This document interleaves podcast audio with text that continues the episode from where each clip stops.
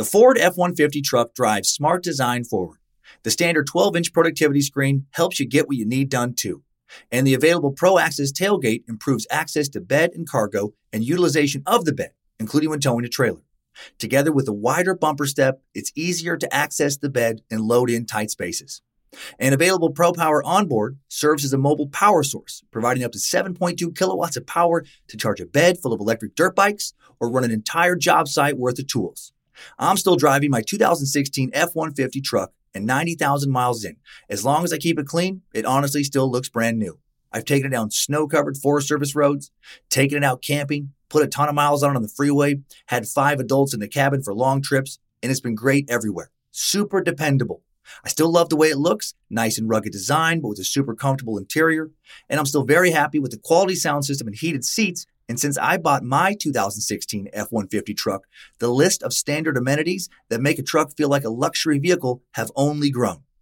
Tough this smart can only be called F 150. Find your local Ford dealer at Ford.com. Pro Access Tailgate available starting spring 2024. See Owner's Manual for important operating instructions. Pulling up to Mickey D's just for drinks? Oh, yeah, that's me. Nothing extra, just perfection and a straw. Coming in hot for the coldest cups on the block. Because there are drinks, then there are drinks from McDonald's.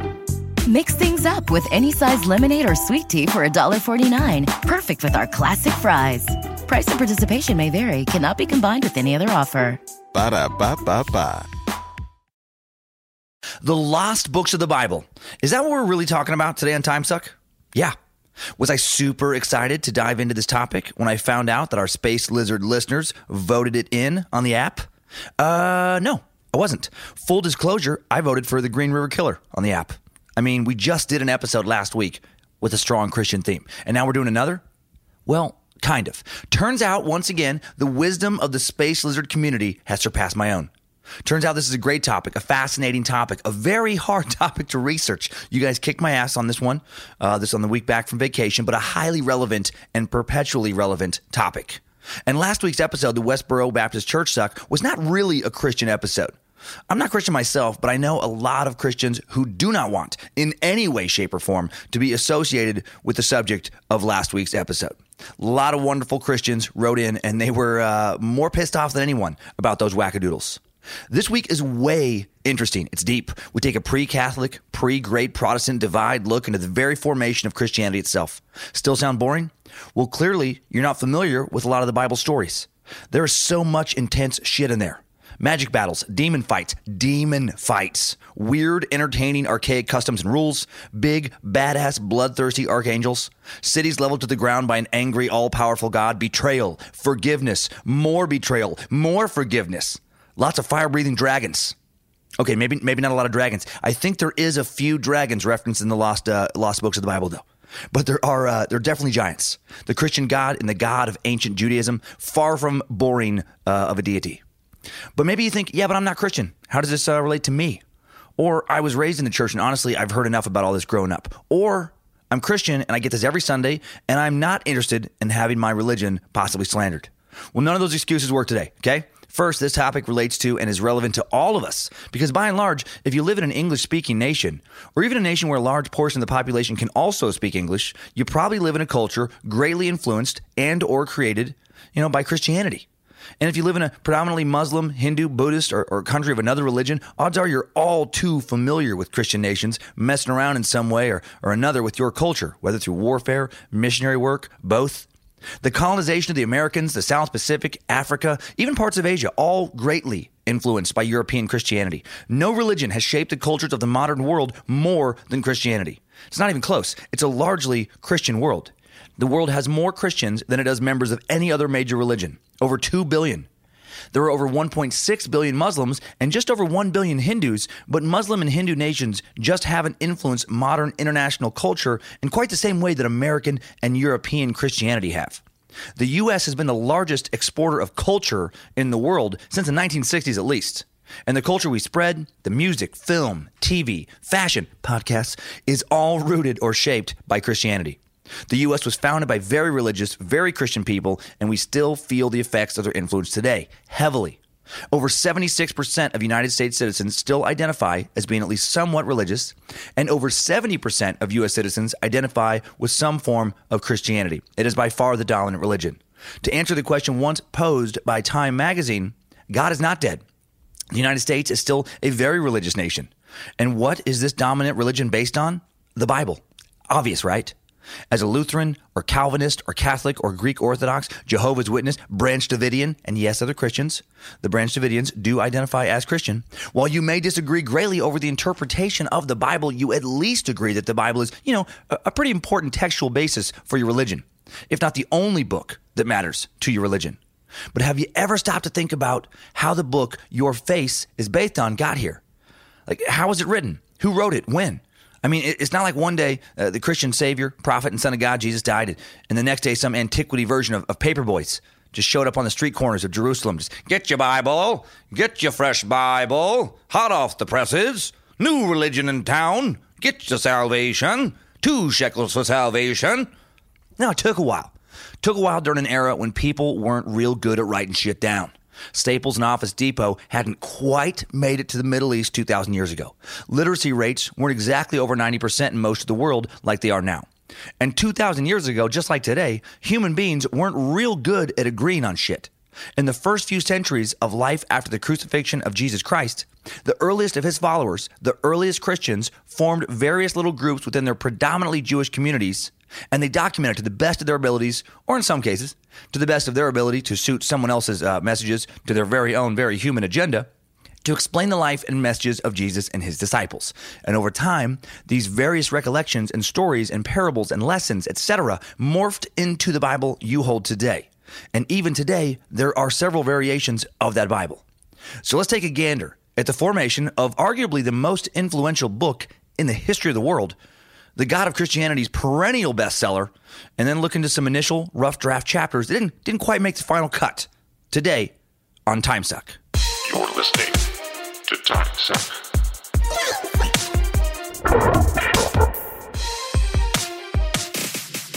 Happy Monday, time suckers. I'm Dan Cummins, aka the Master Sucker, aka the Suck Puppet, Prophet of Nimrod, fourth leg of Bojangles, the proclaimer of Michael Motherfucking McDonald, and the occasional harbinger of Lucifina and you, fair member of the cult of the curious, are listening to Time Suck. And you're a beautiful fucking person inside and out. And if anyone tells you different, you kick them right in their vagina dick. Yep. And today's Time Suck is brought to you by American Addiction Centers. Addiction is a very serious nationwide problem, and there's no easy fix. And recovery is not one size fits all. Just like certain baseball hats that claim they are, but comically perch on my top of my giant brain holster instead of actually fitting on my head. American Addiction Centers customize their treatment to fit individual needs with evidence based practices and specialized patient care technology. This is especially important in the midst of the current opioid epidemic, a problem too many of us are all too familiar with. So, time suckers, if you're ready to get help, Call American Addiction Centers at 888 708 4264. That's 888 708 4264. Available 24 7. Your life is worth more than your addiction. Don't wait until it's too late. And that's no joke. Hail Nimrod. Take care of yourselves, time suckers. You meat sacks are the most beautiful souls I've come across in 40 years of hoofing around this big old space rock. The world needs you to stick around. You're the best. Treat yourself accordingly. For those of you not struggling with addiction, those of you who, uh, you know, if you don't like to partake of marijuana, you enjoy listening to the lifestyle, you will enjoy our next sponsor. Time Suck is also brought to us by My West Coast Buds podcast. Hosted by comic, time sucker, weed wizard, Joe DeMayo, My West Coast Buds is an inside baseball look at cannabis, coffee, comedy, and spirits, all of Joe's favorite vices. It's a funny conversation with he and his co host where you learn a lot about the explosive new industry of legal marijuana, and they have great guests. And this week's episode, also released today, features Chino Lee, voted one of Portland, Oregon's top bartenders, an all around badass dude. And that's some, saying something in Portland because, man, that town doesn't mess around with mixology. He gives the guys drinking tips, tells kick ass inside stories about the restaurant industry, tells some bar stories, gives his take on why kitchens are bastions for crazy and creative people. The guys will also have a bonus 420 episode this Friday, just like Time Suck, where they will talk to comedian Todd Armstrong. So check that out as well. Uh, in addition to cannabis, coffee, comedy, and spirits, my West Coast buds, uh, you get an inside look at all sorts of other industry industries and topics. So listen Subscribe to my West Coast Buds podcast on iTunes, SoundCloud, all sorts of other podcast players, including, of course, mywestcoastbuds.com. Right? Great website. Check it out. Link in today's episode description. You can also find them in the sponsor section of the Time Suck app. Just push their button and get right to them. All right, some quick suck announcements now. All right. Uh, if you hear a little recording difference today, uh, I'm I'm not recording from the Suck Dungeon. I was on vacation for a week and then went straight from that. Flew to, from New Orleans to uh, Charlotte and started an eight day, eight city tour. Uh, this is day eight of that. So I'm recording the morning of the San Antonio show. The tour has been fucking amazing, and uh, but I'm having to record in my Dallas hotel room in the morning just because I wasn't able to get that far ahead to get that many episodes uh, in the can. And actually, I couldn't because this one was a was a voted one, a voted in topic. So yeah, if it sounds a little different, I'm, I'm holding a microphone in a in a Hilton Garden Inn. instead of uh, instead of being in the good old suck dungeon. All right, some good news. Uh, the first round of Danger Brain Design Time Suck stickers are in the shop, and uh, as are some dope ass vinyl decals. Thanks to all you time suckers who've been scooping those up this past week and already spreading the suck. And as long as they're in stock, you get a free sticker pack with every order of more than $30. Each 4 inch by 6 inch Danger Brain design sticker sheet contains three variations of the Time Suck logo a Bojangle sticker, Space Lizard sticker, Nimrod sticker. Hail Nimrod! Get them, put them on your laptop, notebook, locker, wiener, bicycle, guitar case, vagina, cell phone cover, mom's fine china, rare painting, nipple, desk, boss's computer screen, cop car, and or butthole. You and only you decide where you stick the suck. Uh, the six inch long Danger Brain design vinyl decals are perfect for your car. Come in three colors and two different designs. So many sucking choices. How do you let other time suckers know a sucker is behind the wheel, or that your whole damn family sucks, or that no one sucks harder and deeper and for longer than you do? By getting this decal and sticking it uh, on your window or, and or your face.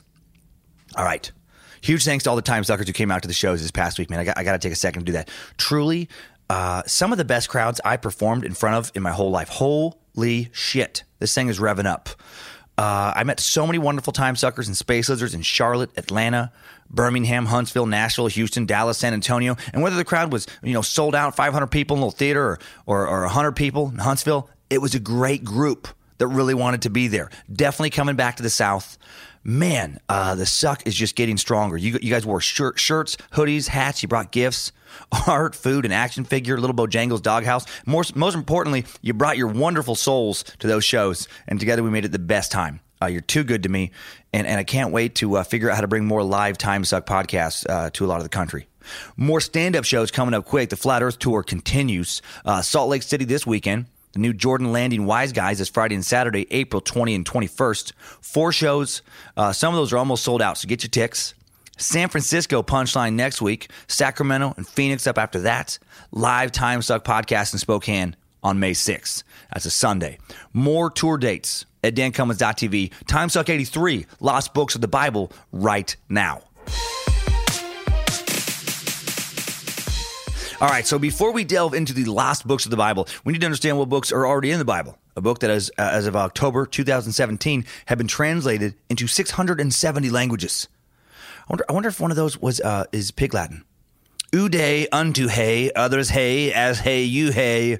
Ud way, av hay, unde unto hay you hay. That's the that's the golden rule in Pig Latin. If you didn't catch that, uh, I don't think it's been translated into Pig Latin, but it, maybe it should be.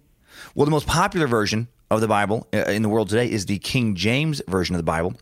It's a little more popular than the Prince Jimmy Bible, and a lot more popular than the Duke uh, Jimbo Bible. And hopefully, you know, I made those last two versions uh, up entirely. That came out of my head. The commissioning of the King James Bible took place in 1604 at the Hampton Court Conference outside of London, England. Uh, the first edition appeared in 1611. The translation was done by 47 scholars, all of whom were members of the Church of England, and none of whom were probably very fun at parties. Uh, King James gave the translators instructions intended to ensure that the new version would conform to the ecclesiology and reflect the episcopal structure of the Church of England and its belief in an ordained clergy. It is important to note that uh, none of the biblical translations in medieval and ancient Europe or really just anywhere were done under the direction of, hey, uh, uh, you scholars, uh, just translate it and just reorganize it with 100% accuracy. Uh, I care not if some of the words within those ancient bindings reflect poorly upon the manner in which I govern the population of my nation. I only want the true word of God reflected. Consequences be damned. Uh, no. Uh, I'm sure they were more like, hey, uh, I, I want you to update the holiest of books and I want you to, to accurately capture the true word of God. But uh, here's the thing I need God's words to line up with the way we're running shit. You know what I'm saying?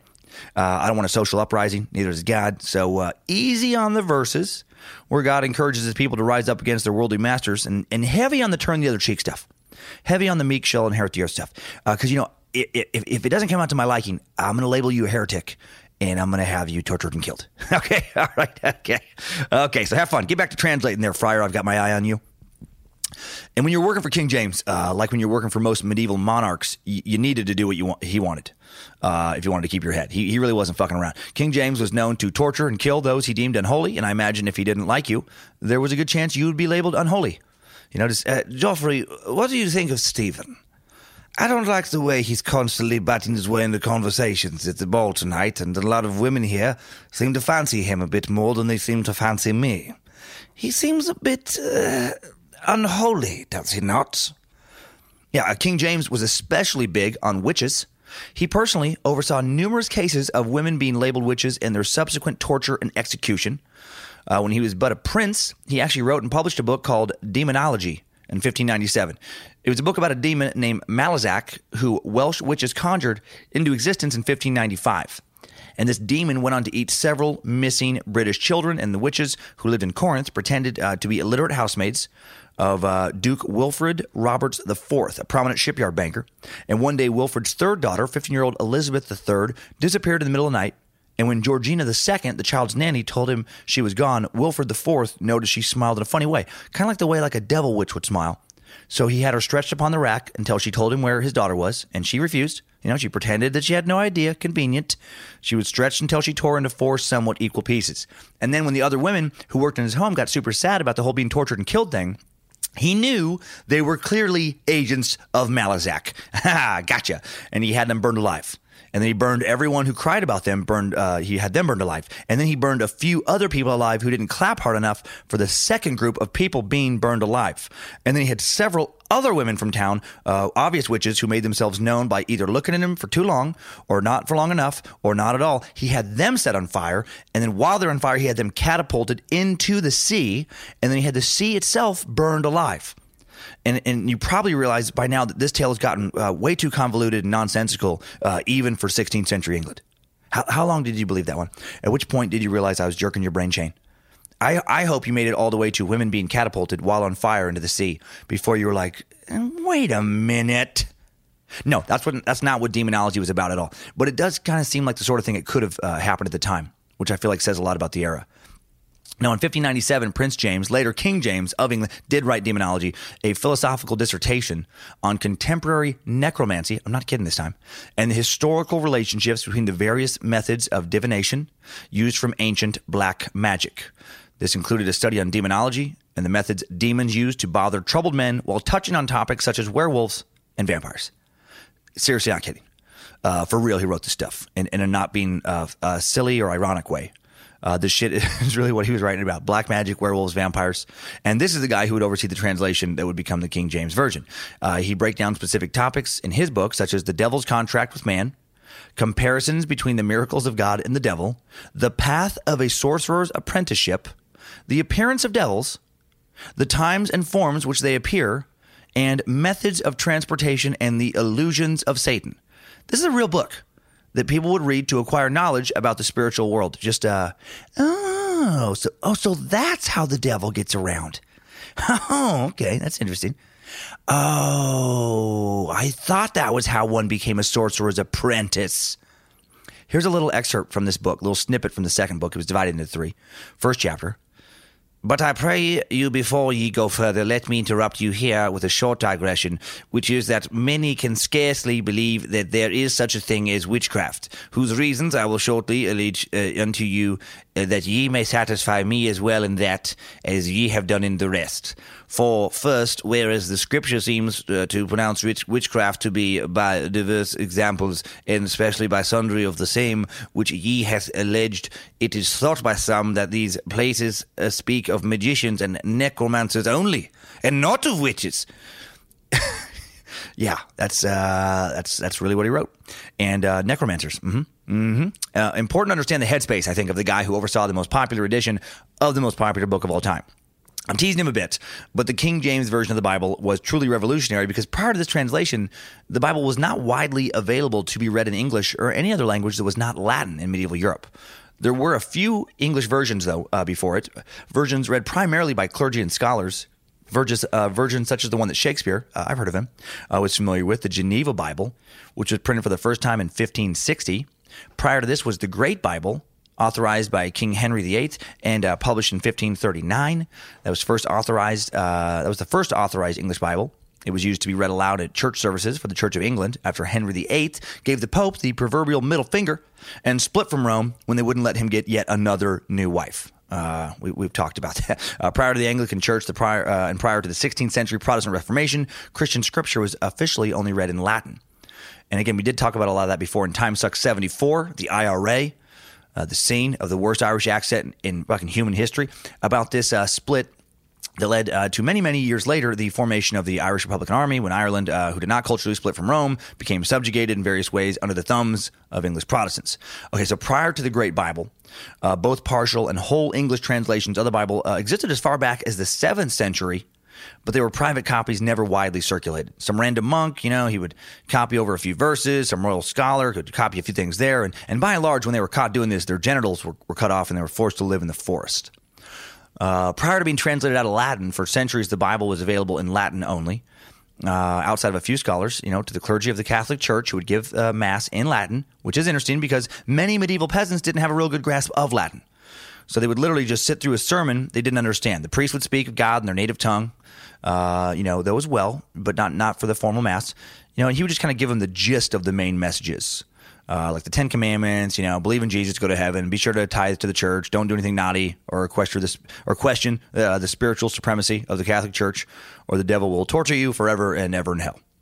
Uh, oh, oh, and before I forget, I was kidding about scholars getting their genitals chopped off and being translated and being forced to live in the woods. Again, though, it does feel possible, right, for the era. I wouldn't be surprised if that did actually happen. Uh, you ever see the stained glass windows of a Catholic church? I went to a beautiful one in New Orleans when I was on vacation last week, and I went to the Immaculate Conception. It's a Jesuit Catholic church just, just outside the French Quarter at 130 Baronne Street, and, and can't recommend it enough. It looks nice from the outside, but not like amazing. Breathtaking on the inside. It was it was designed in this neo Venetian Gothic style of the Gothic revival architecture. It has this enormous nave. It's, it's got to be like 100 to 150 feet from floor to ceiling. Uh, there's several levels of uh, levels of beautiful stained glass windows of, of, some biblical scenes. Jesus with his disciples, Jesus with Mother Mary, Jesus on the cross, etc. And the priest there that day, I talked to him for about 20, 30 minutes. Uh, he told me that when viewed from left to right, each row of windows told a story from the Bible. Some, you know, some very expensive old kind of Sunday morning Christian comic strip, you know, or, or, or graphic novel of sorts because a lot of the poor they couldn't understand what the priest was saying because they didn't speak Latin, and and so they just kind of they used the windows in a lot of Catholic churches just to kind of reinforce the main themes and main stories of the Bible. And why didn't they read the Bible in other languages for so many years? Well, uh, because they didn't want the general public to have direct access to the Word of God. To find salvation, you had to go through the Catholic Church. It's a fucking brilliant business move. I mean, they had the entire market on European souls just cornered for centuries. I mean, classic supply and demand economics. They had the most important product in the world, your salvation, uh, access to heaven, and they were not interested in competition or, or, or letting you just kind of, you know, it, it's like what it reminds me of the old times like on Scientology when like uh, uh, Dine, or L. Ron Hubbard first uh, created this Dianetic system and let people audit themselves. And then it was like, oh shit, everybody just bought my auditing equipment and now they're just off on their own doing it and they don't need me anymore. And we came back around for the next version. He's like, no, no, no, no, no, no. We, we got to do it. We do it. Uh, authorized people need to do it. And then you get to perpetually make money. Anyway, so now we know that, uh, that the King, King James of England, 1604, commissioned a bunch of scholars to translate the Latin Bible of the Catholic Church into the English Bible, still very much in use today, made the Word of God more accessible for, uh, for Christians. And then there are other popular English Bible versions, uh, such as the NIV, the New International Version. The NIV began in 1956 with the formation of a small committee to study the value of producing a translation in the common language of the American people. The project was formally started after a meeting in 1965 at Trinity Christian College in Palos Heights, Illinois, uh, the Christian Reformed Church, National Association of Evangelicals, and a group of international scholars. First published in 1978 by Biblica, Uh, used to be International Bible Society. And there's many other versions. And for each version, the oldest text available to scholars at the time are consulted to help ensure accuracy. Uh, modern Bibles are, are not actually just copies of a copy of a copy, uh, etc. When a new version is created, scholars go to the earliest surviving sources and reconstruct them which is different than I previously thought. For whatever reasons, I thought that the, that the, King James, for example, was just translated from Latin to English. I feel like a lot of people think that. I just based on conversations I've had over my life. I feel like a lot of people think that like, oh, okay, so they have this one Bible in Latin, and then they just try to copy Latin into English, and that's that's actually not true. They when they come up with new editions, uh, scholars go back to the uh, the earliest documents we have surviving uh, from the Bible, uh, you know, written in like Greek, Hebrew, uh, Aramaic, and try, and retranslate it from the original sources using modern kind of other Bibles as you know secondary sources. However, I, you know, even though they do that, I do think it gets harder and harder to ensure cultural uh, kind of accuracy as time goes on with each new version because the meanings of words change. Right? We've talked about that many times here on the Suck. Uh, and since we don't know much about the lives of the original authors, you know, it gets harder and harder to truly understand their culture, I feel like, and, and determine as, as, time goes on, you know, terms of what they were trying to say. It's not like we have a lot of video from the old days, you know? Uh, like, like, think about the word love. Think about how many different meanings it has. Like, when you love your neighbor, I'm guessing you're not making love to your neighbor. Uh, if you are, man, fucking sweet neighborhood you got. Uh, maybe maybe you maybe you're in a cult. Sounds like a pretty cool place to live. Uh, the love you feel for your kid, uh, you know, probably different than the love you feel for your grandma or mom or wife or boyfriend, etc. And, and the type of love we have for for the people in our lives might be expressed and even felt differently by members of different cultures, eras, places. Right? And love isn't the only word uh, with multiple meanings. I mean you know the meanings of words and the, even the meanings of phrases you know will change a lot over time take for example the phrase uh, stroking uh, soft cock of shame you know that phrase that phrase like a year ago to most people probably came across as pretty offensive you know, slanderous uh, to those suffering from impotence. But now, when you say it in a, in a shitty Rus- Russian accent, uh, said through a, a, somehow harmless cartoon version of a real life Ukrainian serial killer, you'll stalk in soft cocoa shame. What, what is the big deal?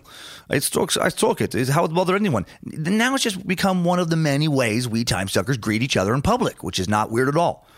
But you get the idea. It, it, you know, hard to translate an old book for a variety of reasons. And when the Bible is translated from Latin to English, it's safe to say that the meaning in some passages, you know, probably began to be interpreted differently at the very least. So, so how did the Bible end up being written in Latin anyway? And I promise we're going to get to the lost books. I think we just got to establish, really, for especially for non Christians and people not raised uh, uh, as much around Christianity, like what the Bible is, because then it just that's how we establish how it matters to have these uh, books not get in. Uh, so yeah, so so how did the Bible uh, end up uh, being written in Latin? Uh, is that what people spoke during during the time of, of Moses and the prophets and during the time of Jesus and the disciples? No, uh, they spoke various dialects of Hebrew, maybe a little Greek. So what the fuck? How did it end up in Latin? Who wrote the original version? And and by the way, the people around there, some of them spoke a lot of Greek, but specifically Jesus and disciples probably were familiar with Greek. Uh, if they didn't, you know, speak it very well, going back further, uh, Hebrew. Uh, so how did it end up in Latin? Who wrote the original version? What language was that? Who, who transcribed the original words of God into papyrus? Got that word fucking locked and loaded now, don't I? Uh, let's look into all this. Let's dig into the Bible's origin story and the origin and then exclusion of the lost books of the Bible with a time suck timeline. Strap on those boots, soldier. We're marching down a time suck timeline. According to religious scholars, Moses sat down to pen the first words of God into the Pentateuch in 1400 uh, BCE. And he did so while laying comfortably uh, inside his temp, uh, tent uh, atop a Leesa mattress. Yes, Time Suckers, Time Suck is brought to you once again by longtime supporter of the Suck, Leesa. Leesa is an innovative, direct to consumer, socially conscious online mattress brand first founded by Moses in 1400 BCE. Bet you always wondered about Moses' day job, didn't you? Well, he was a mattress mogul. No, of course he wasn't. Leesa started in Virginia Beach, Virginia, just a few years ago, and they are kicking ass. They have a patented universal adaptive feel that features three premium foam layers. They have other comfy goodies to go along with your comfy mattress. They have the Leesa pillow, the blanket, foundation, frame. No wonder Leesa is a Forbes top 20 startup to watch. So try a Leesa mattress in your own home for 100 nights risk free. I did, and I absolutely love it. Lindsay loves it. Uh, now, our now our two dogs. There's four of us in this bed now. Uh, Penny and, and, Gigi, as we call her. Uh, we all love it. Uh, available in the US, UK, Canada, Germany online with free shipping. This 100% American made mattress ships compressed in a box right to your door. Uh, you can also go check one out in person at the Leesa Dream Gallery in either Soho, New York City, and Virginia Beach, uh, or over, or I'm sorry, Soho, New York City, and Virginia Beach, one of those places, or at over 80 West Elm stores nationwide. And you can get the best deal out there on a Leesa mattress right here at TimeSuck. Get $125 off and a free pillow when you go to L-E-E-S-A dot com slash TimeSuck. Link in the episode description. Do yourself a favor and get one. Okay, now back to Moses and the earliest biblical writings. Again, according to religious scholars, Moses sat down to pen the first words of God into the Pentateuch in 1400 BCE. Now, the Pentateuch is, is the first five books of the Bible. It's Genesis, Exodus, Leviticus, Numbers, and Deuteronomy. And the word Pentateuch is formed by two Greek words, penta meaning five and tukos meaning balls. Uh, wait, no, that can't be right. No, no, books. It means books. It's not the it's not the five balls of the Bible. Uh, it can be translated to mean five vessels, uh, five containers, five volume book. In Hebrew, the Pentateuch is the Torah, meaning the law or instruction. However, it's not a done deal that a man named Moses did for sure exist and did for sure write down God's word. A lot of scholars think that a different prophet named Potato Pete wrote the earliest verses of God's word. Uh, Potato Pete was a Levite uh, who spent 20 years lost in Canaan as he gathered wisdom first passed on to him by the Nephites on behalf of the Maccabees that was intended for the juniper berries. And Potato Pete traveled through Jordan and Damascus and Adidas and Converse for three days and five nights and four years uh, at the same time, which is hard to make sense of. No, of course, there was never a dude named Potato Pete. Man, I wish there was, though. How, how much uh, would that name alone change the entire tone of the Old Testament? And God's people followed Potato Pete out of Egypt. Who parted the Red Sea? Why, none other than Potato Pete. now the truth. The truth is, we'll probably never, in a scholarly sense, never know uh, who actually wrote the portions of the Bible attributed to Moses, or most of the rest of the Bible for that matter. We just don't have definitive archaeological records, and in all likelihood, we won't ever have those. Uh, outside of biblical scripture, there just isn't uh, uh, any hard archaeological evidence for Moses' existence. That doesn't mean he didn't exist. It just isn't out there. There isn't even an exact time frame for when the events of Exodus may have occurred if they, if they again, did truly occur. Uh, Scholarly conjecture spans more than half a millennium. The oldest copy of biblical text that has been found is a little bit of Leviticus that comes from the Dead Sea Scrolls, and their scientists believe at least 2,000 years old. Some scientists believe they could date uh, back all the way to the third century BCE, and they're not written in Latin. They are written in Hebrew. Uh, Hebrew belongs to the Semitic language group, a family of ancient tongues in the Fertile Crescent that included Akkadian, uh, the dialect of Nimrod in Genesis 10. Hail Nimrod, the great giant space Sasquatch, size of a galaxy with the head of a chupacabra, who rides a black unicorn with flaming suns for eyes. The great ancient god of the who demands that his followers stomp in the skulls of cocker spaniels to prove their obedience. The great God who holds all of eternal heaven in his glorious ball sack. One ball, the Alpha, the other, the Omega. Hell itself resides in Nimrod's butthole. No, wait, I, no, wait. That's that's that's the Nimrod of TimeSuck. Oh, it's that's awkward. It's probably especially weird for the uh, people in the hotel room next door right now. Uh, this is the biblical Nimrod we're talking about. Uh, the biblical Nimrod was a Mesopotamian king, son of Cush, the grandson of Noah. He was a mighty hunter before the Lord, who began by uh, to be mighty in earth, and he was associated in, in non-canonized Christian writings as being rebellious against God and associated with the Tower of Babel. Okay, so anyway, Hebrew yeah, belongs to the Semitic language group that includes, like I said, Nimrod's Akkadian. Also included in this group is uh, Ugartic, uh, the language of the uh, Canaanites, and Aramaic, commonly used in the Persian Empire. And different Hebrew dialects introduced foreign words into the text. For example, Genesis contains some Egyptian expressions, while Joshua, Judges, and Ruth include Canaanite terms. And, and it is these languages that the original tales of the Old Testament were told from person to person during a day and age when very few people knew how to write, and written languages, you know, were in their in their infancy. And then came the uh, Septuagint in the third century BCE. Now, this is a big deal for the Bible. This is essentially the Old Testament first edition, version 1.0, the OG Old Testament with bonus features. Uh, the Septuagint was a Greek translation of the 39 can- uh, canonical uh, canonical, can, canonical books of the Old Testament, as well as uh, some books actually written after Malachi. That was the last book of the canonized uh, Christian Old Testament. Man, I got so tongue tied when I tried to say that earlier. Uh, extra books written before the New Testament, like you guys are surprised. Uh, extra books written before the New Testament. Uh, as Jews dispersed from Israel over the years, they forgot how to read Hebrew, but could read Greek. That was the common language of the day. Now, the word Septuagint uh, means 70 in Latin and refers to the 70 or possibly 72 Jewish scholars who supposedly worked on this translation. Uh, modern Bible scholars have determined that the text was produced in Alexandria, Egypt, and was finished during the reign of Ptolemy uh, Philadelphus, uh, who reigned from 285 to 246 BCE. Ptolemy, sorry. Uh, while some contend that the Septuagint was translated for inclusion in the famous Library of Alexandria, more likely the purpose was just to furnish scriptures to uh, Jews of the day who had dispersed from Israel across the ancient world. And again, in addition to the 39 canonical, canonical can, fucking books in the Old Testament, the Septuagint uh, includes uh, some others that are not considered inspired by God uh, by Jews or Protestants, but were included for historical or religious reasons. And, and here now we get to the Apocrypha. Now, uh, Jerome, uh, which is you know part of the lost books. Jerome, uh, who lived uh, th- 340 to 420 CE, was an early Bible scholar. Called the uh, he called these non uh, books that weren't in the canon uh, the Apocrypha, which means hidden writings. And these hidden writings included Judith, Tobit, Baruch, uh, Sirach, or Ecclesiasticus, the Wisdom of Solomon, Maccabees, uh, First and Second, the book, two books of Esdras, uh, the, the books of Esther, additional you know verses to the book of Daniel, and the prayer of the Manasseh. Now, more on these type of books and some stories from them uh, a little bit later.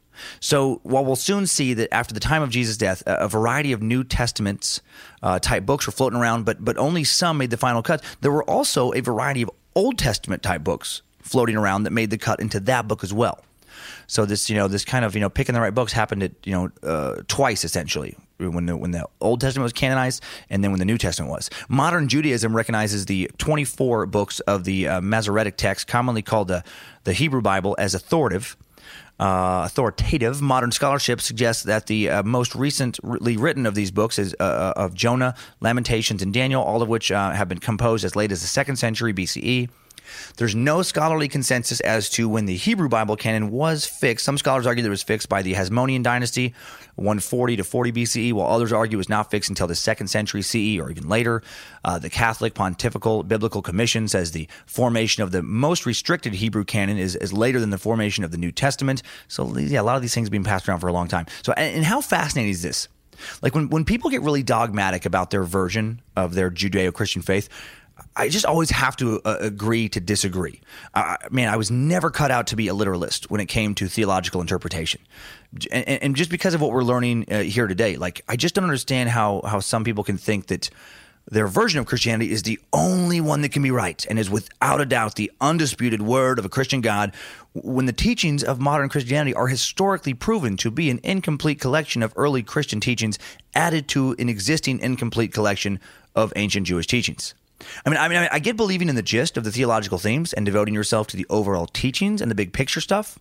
Uh, I get devoting yourself to the main themes of the Gospels, for example. But I, but I don't get it when people single out one verse or just a few verses and go off on some group. You know, use that for justification. You know, like like we learned last week with the Westboro Baptist Church, because you know that verse could have easily just not been included. You know, and uh, it's or could have been possibly you know mistranslated a little bit. I mean, even even as a kid, I would think about that. Like, well, what, what if it didn't you know come across correctly in one of the translations? You know, what if it was uh, from a section that barely made the final cuts? What if some other book that was supposed to be included in the final cut but didn't refuted the point that you that you think is so important? This is why religion is so damn hard, man. It, it, you know, it just doesn't have to to make sense, and and often from from a logic standpoint, it just it doesn't make sense. Uh, logically, very confusing because it's, it's not based in logic. It's based on a lot of old stories that if, if you don't look at them from a place of being a member of the faithful, uh, they often don't make a lot of sense.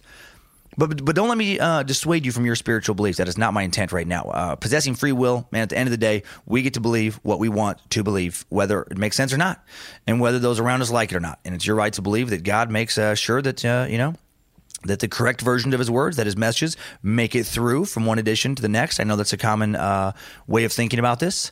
And that's, uh, you know, I, who, who, the fuck am I to critique that? You know, I guess it's not only the, the frustrating part of religion, it's the beautiful part. No one gets to take your belief away from you. Not historians, not me. You know, as long as it adheres to the basic societal laws of don't kill, don't don't rape, don't, don't steal, the government's not going to try and stop you. Uh, so at least our government. So anyway, I don't know. I'll, I'll stop trying to make scientific, logical sense of uh, all of this for the moment. I got to stay on topic. Stay focused, Cummins. Stay focused. Uh, the point I'm just trying to make is that early Christians didn't have an agreed upon Bible, and also that early Jews did not have an agreed upon Hebrew Bible. There were a lot of different Jewish tales being told and, being written, and then later a lot of Christian tales, you know, coming directly out of the Jewish faith, uh, also being told and written. And some made the mainstream cut uh, that have lasted until today, and some did not. Now back to the Septuagint, that OG third century Greek, you know, Old Testament in third century BCE. By the first century CE, the time of Jesus Christ, the Septuagint was in widespread use throughout Israel and was read in synagogues. Synagogues, excuse me. The, the Septuagint is, is quoted 340 times in the New Testament against only 33 quotations from the traditional Hebrew Old Testament. Uh, the Apostle Paul's language and style were influenced by the Septuagint. Other apostles quoted from it in their New Testament writings. The order of books in modern Bibles is based on the order in the Septuagint. Uh, Septuagint was adopted as the Old Testament biblical basis of the early Christian church which led to criticism of the new faith by Orthodox Jews. Uh, they claimed variations from the original Hebrew sources in the text, such as Isaiah 7:14, which led to faulty doctrine. You know, in that argued passage, the Hebrew text translates to "young woman," referring to Mary, uh, Jesus' mother, while the Septuagint translates to "a virgin," giving birth to the Savior. Uh, today, only uh, 20 papyrus fucking nailed it again. Text of the Septuagint exists. The Dead Sea Scrolls, discovered in 1947, contain portions of Old Testament books in Hebrew. When those Hebrew documents were compared to the Septuagint, the variances were found to be minor, such as dropped letters or words or grammatical errors. In modern Bible translations, such as the New International Version and the English Standard Version, scholars primarily use the ancient Hebrew texts that were used by those ancient scholars as the source for the Septuagint, turning to the Septuagint itself only in the case of difficult or obscure passages. Okay, so now that we've given an overview to the evolution of the early formation of Jewish and Christian writings, which is basically we don't know for sure who wrote it or even exactly when they wrote it. We just know that someone wrote it and that various people believed in those various writings. Well, when and who decided which ancient Judeo Christian teachings were to be included in the Christian version of the Old Testament? Well, now we got to go late late second century CE. Early Christian bishop uh, Melito of Sardis in modern Turkey was pressed by a friend to obtain an accurate statement of the ancient books as regards their number and their order, and Melito did, and as a result, gave a now famous list of the Old Testament books. Except for its lack of Esther, uh, this list matches today's Jewish and Protestant Old Testament. Uh, Melito was one of a growing community of early Christians. Conditions in the Roman Empire facilitated the spread of new ideas. The empire's well defined network of roads and waterways allowed easier travel.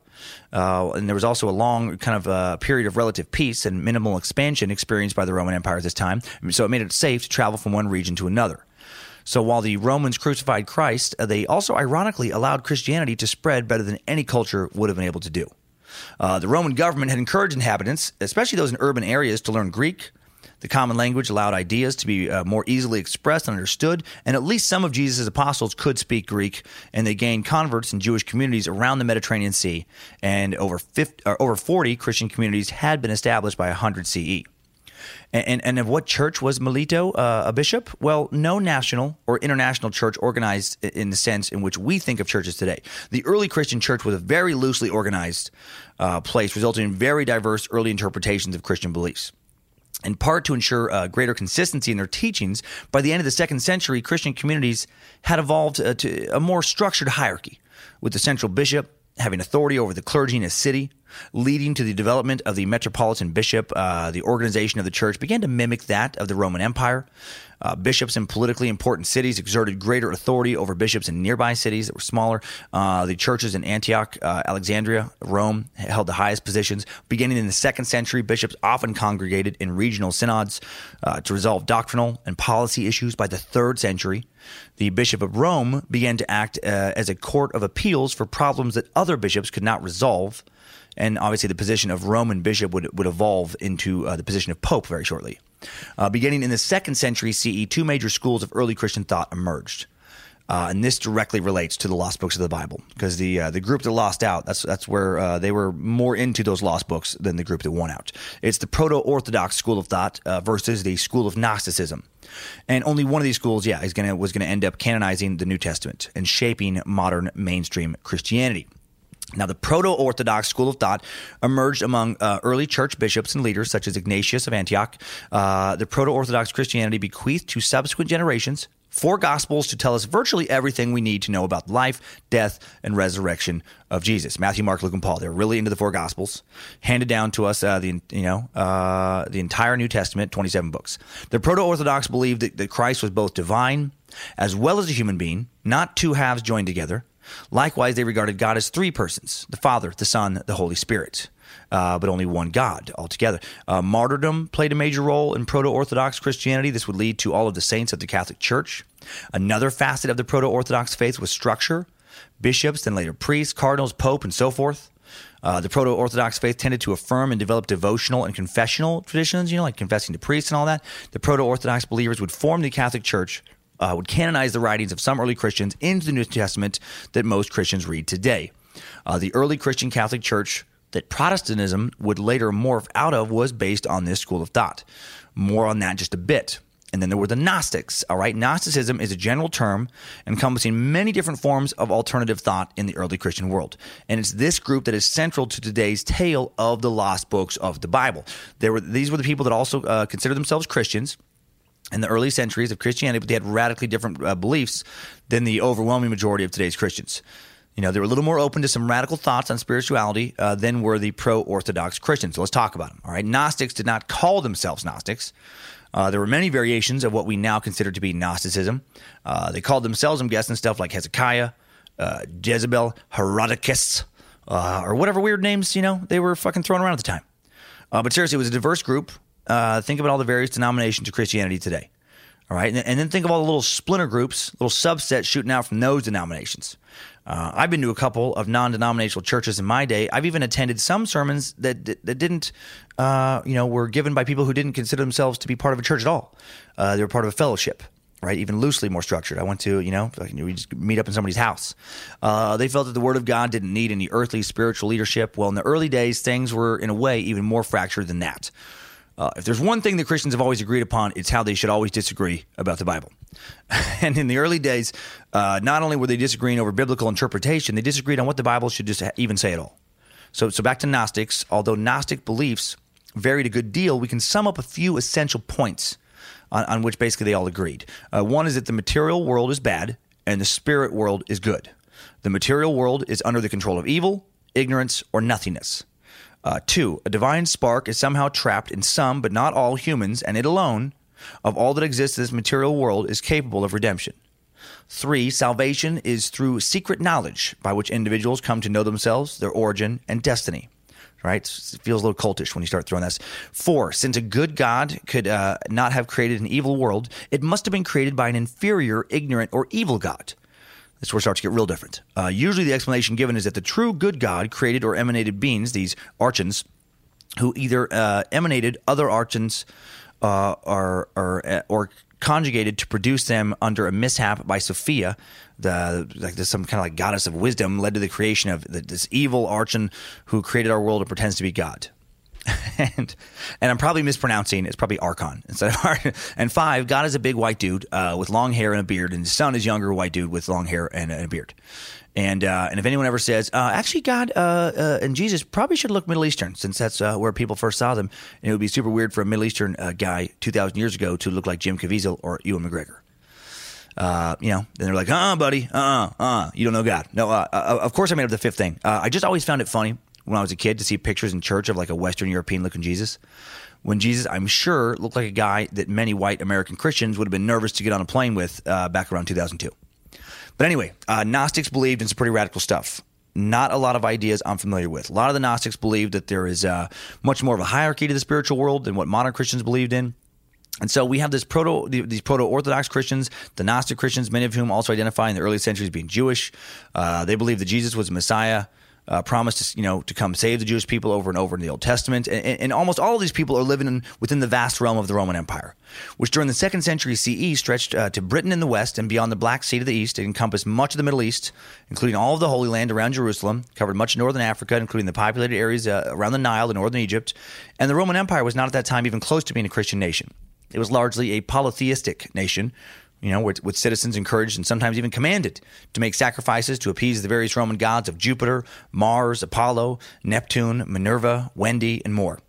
Hadrian commands that we pay tribute to Mars, Jupiter, and also Wendy, the great god of quickly prepared but still pretty tasty and inexpensive nourishment. Of course, there was no Wendy, but the others are real. And, and early Romans began to fear that early Christians were going to uh, bring down the Roman Empire by pissing off their gods, by not paying tribute to them because of Christianity's opposition to idolatry.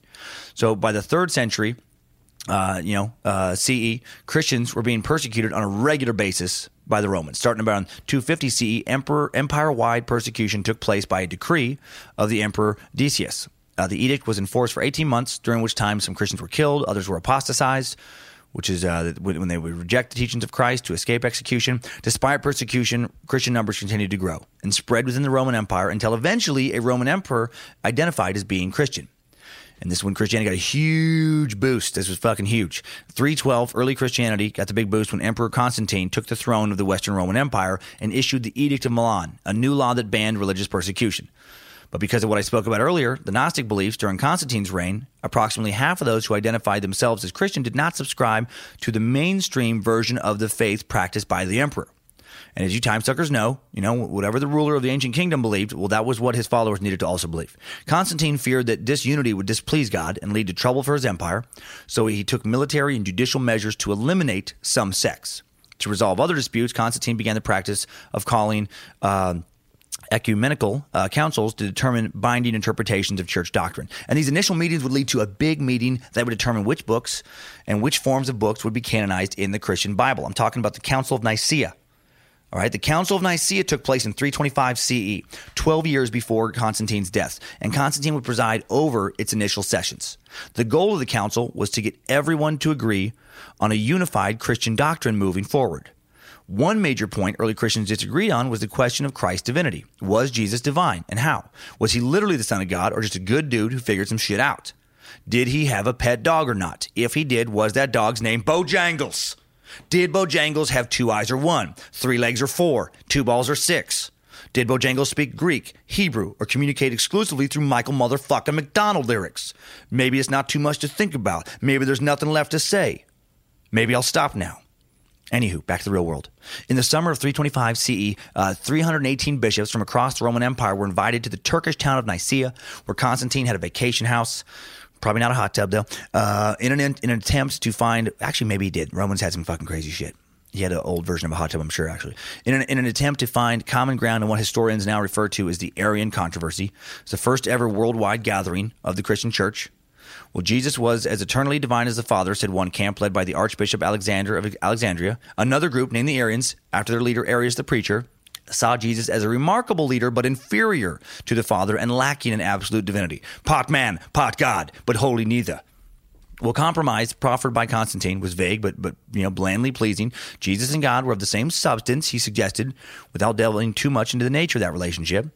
Uh, a majority of the bishops agreed on the compromise and voted to pass that language into doctrine.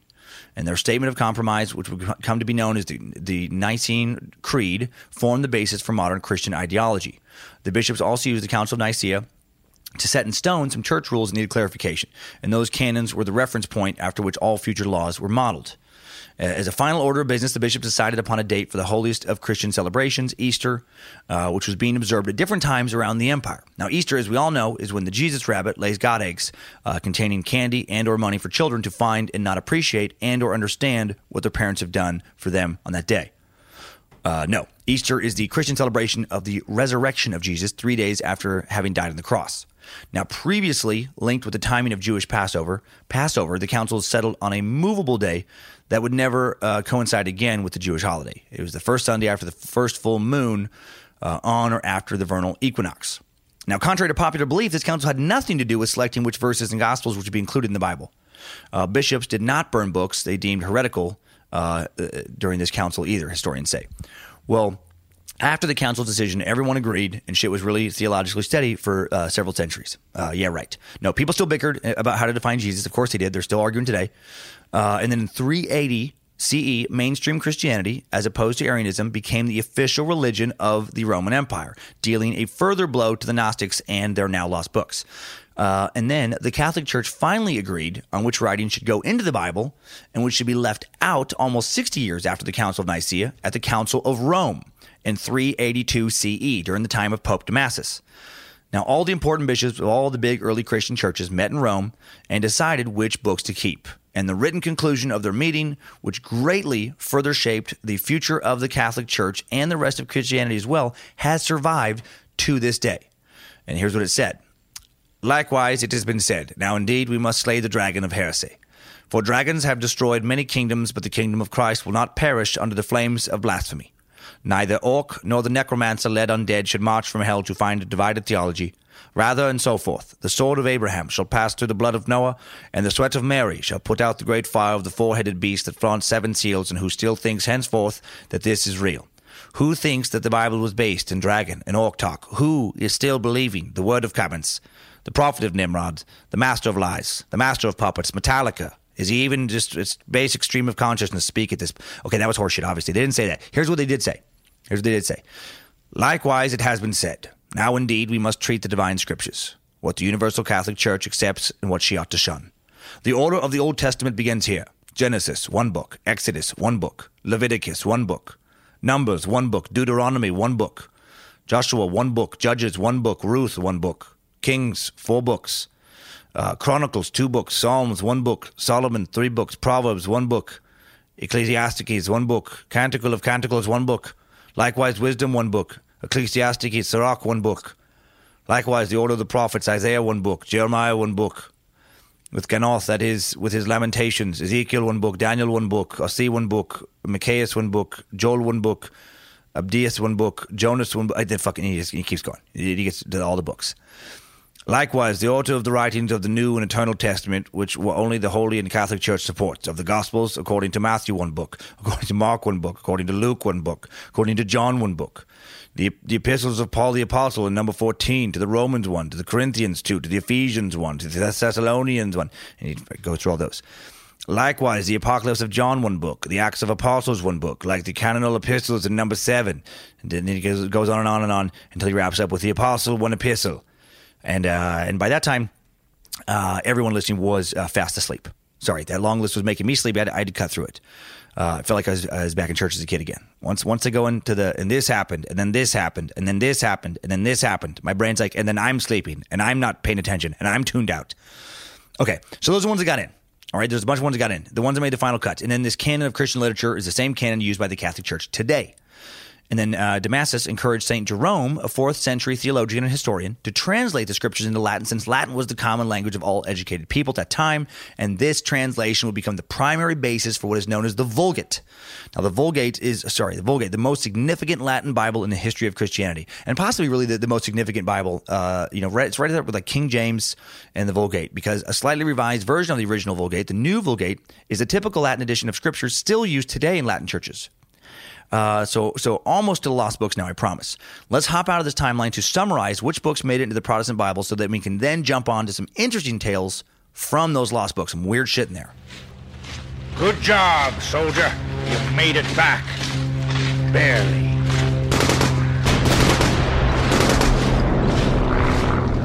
Okay, so now we know how the modern Catholic Bible got here. Now, is that the same Bible the Protestants use? No. Uh, here's a quick explanation of the differences. The Protestant Bible, of which the NIV is one version, is seven books shorter than the Bible used by Roman Catholics. But Protestants didn't just take out books, they used a different standard of what should be in the Bible. Uh, the Hebrew Bible has 24 books. The, this list, canon, uh, thought to be, uh, you know, by many to be affirmed at the Council of Jamnia in AD 90 and in 118. The Protestant Old Testament includes exactly the same information, but organized into 39 books. For example, the Hebrew book has one book of Samuel, while the Protestant Bible has one and two Samuel. Same book, divided into two parts.